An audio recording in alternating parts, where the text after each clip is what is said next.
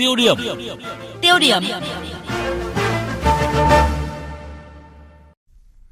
Thưa quý vị và các bạn, như chúng tôi đã thông tin trong phần đầu của chương trình, một lần nữa Bộ Giao thông Vận tải lại hứng búa rìu của dư luận khi tìm tên gọi cho khoản thu dịch vụ đường bộ từ thu phí sang thu giá, trở lại thu phí và giờ là đề xuất là trạm thu tiền. Vâng, trong khi những à, bức xúc về à, các trạm BOT đặt sai vị trí, về à, thực tế thảm một đoạn đường rồi chặn thu toàn tuyến, hay là tình trạng BOT gian lận doanh thu thì vẫn chưa được giải quyết, thì cái tên thu giá, thu phí hay là thu tiền thì dường như lại càng nhân lên cái sự bức xúc của người dân. Vâng ạ, à, và câu hỏi đặt ra là có phải là Bộ Giao thông Vận tải đã cố tình né tránh và không đối mặt với vấn đề đang tồn tại là người dân phản ứng về việc thu phí ở những trạm BOT không hợp lý, chứ không phải là ở tên gọi hay không.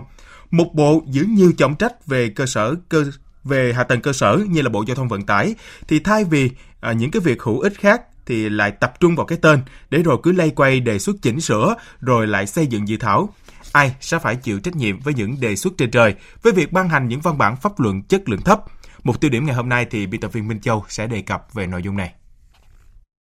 Thưa quý vị và các bạn, đề xuất đổi tên các trạm thu phí đường bộ của Bộ Giao thông Vận tải không phải là câu chuyện mới. Còn nhớ là cách đây một năm, cái tên trạm thu giá được Bộ Giao thông Vận tải đề xuất để thay cho tên gọi trạm thu phí. Song do dư luận phản ứng quá gay gắt bởi cái tên trạm thu giá không có nghĩa, cũng hoàn toàn không cần thiết, thì bộ này quyết định trở lại với tên gọi trạm thu phí.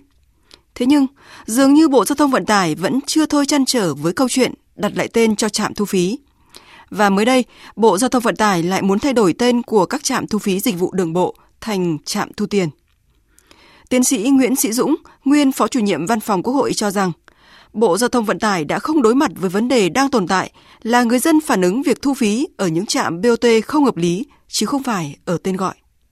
tôi nghĩ đó một đề xuất nó không thật sáng lắm. Bởi vì khi anh thu phí mà anh đổi sang thu tiền ấy thì là ờ, bây giờ thử hỏi em thử học phí có đổi sang thu tiền được không? Xong rồi thì là viện phí có đổi sang thu tiền được không? Thì bây giờ anh nói đổi thu tiền ấy thì là thì là cái nó rất chung. Nó không phản ánh đúng thực chất ờ, cái tiền người ta phải nộp. Cái tiền ta phải nạp đó là cái phí. Bởi vì rằng là người ta sử dụng một cái dịch vụ đường ở đấy và người ta trả cái phí cho cái, cái sử dụng đó tranh thử lãnh đổi tên sang ấy thì nó nó không phản ánh đúng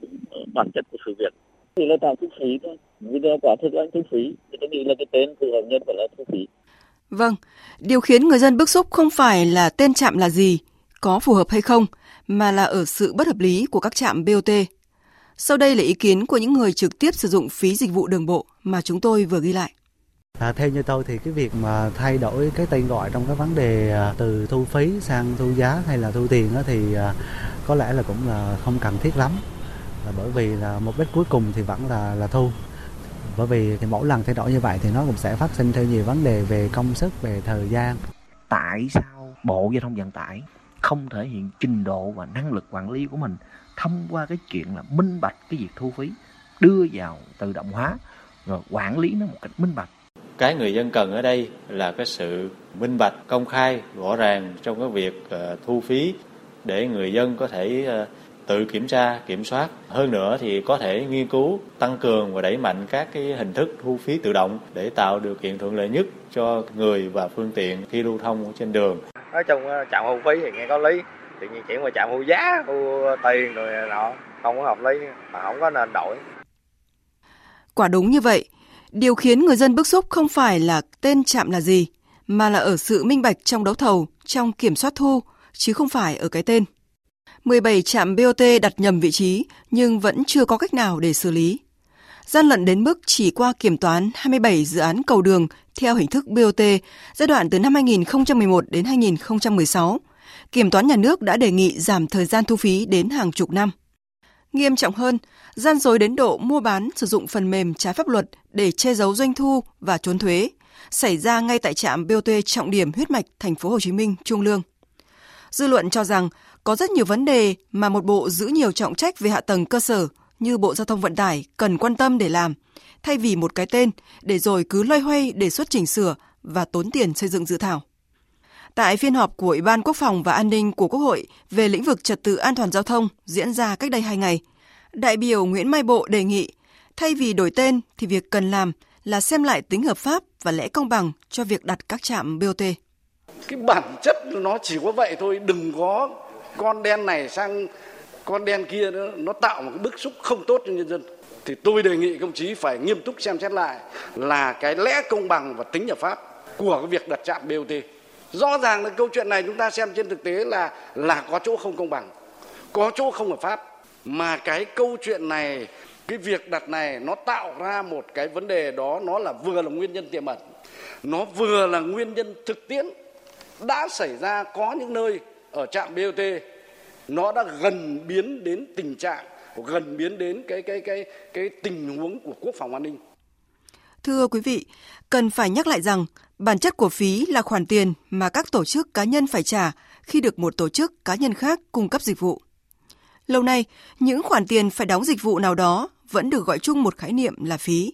Một khái niệm đã quá quen thuộc với xã hội thì có nhất thiết phải tìm cách để thay đổi hay không? Và tại sao lại phải tốn thêm sức người, sức của để làm một việc không cần thiết? Trong khi có bao nhiêu vấn đề khác hệ trọng hơn cần phải làm. Đây cũng là quan điểm của nguyên Phó chủ nhiệm Văn phòng Quốc hội Nguyễn Sĩ Dũng. Có nhiều vấn đề thì rõ ràng là Bộ Giao thông Vận tải thay mặt chính phủ để mà cam kết với nhà đầu tư. Nên bây giờ có những cái cam kết mà rõ ràng là nó ràng buộc cả Bộ Giao thông Vận tải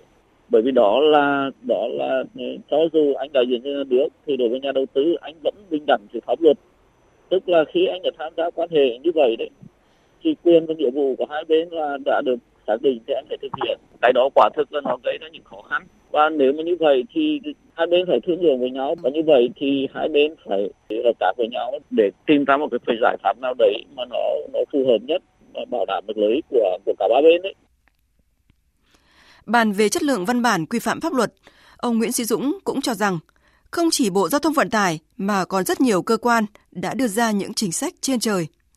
Nguyên nhân là do những người xây dựng chính sách không xuất phát từ những vấn đề của cuộc sống.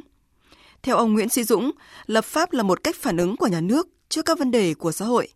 Do vậy, nếu làm luật chỉ vì luật thì đương nhiên chính sách đưa ra sẽ trên trời. Không chỉ với đề xuất của Bộ Giao thông Vận tải, rất nhiều chính sách được các cơ quan đề xuất hoặc ban hành mà không đánh giá tác động một cách thật sự. Thậm chí, có nhiều trường hợp có báo cáo đánh giá tác động không thấy hết các hệ quả của chính sách, dẫn đến khi chính sách được ban hành không thực thi được. Ngược lại, làm phát sinh rất nhiều chi phí cho xã hội.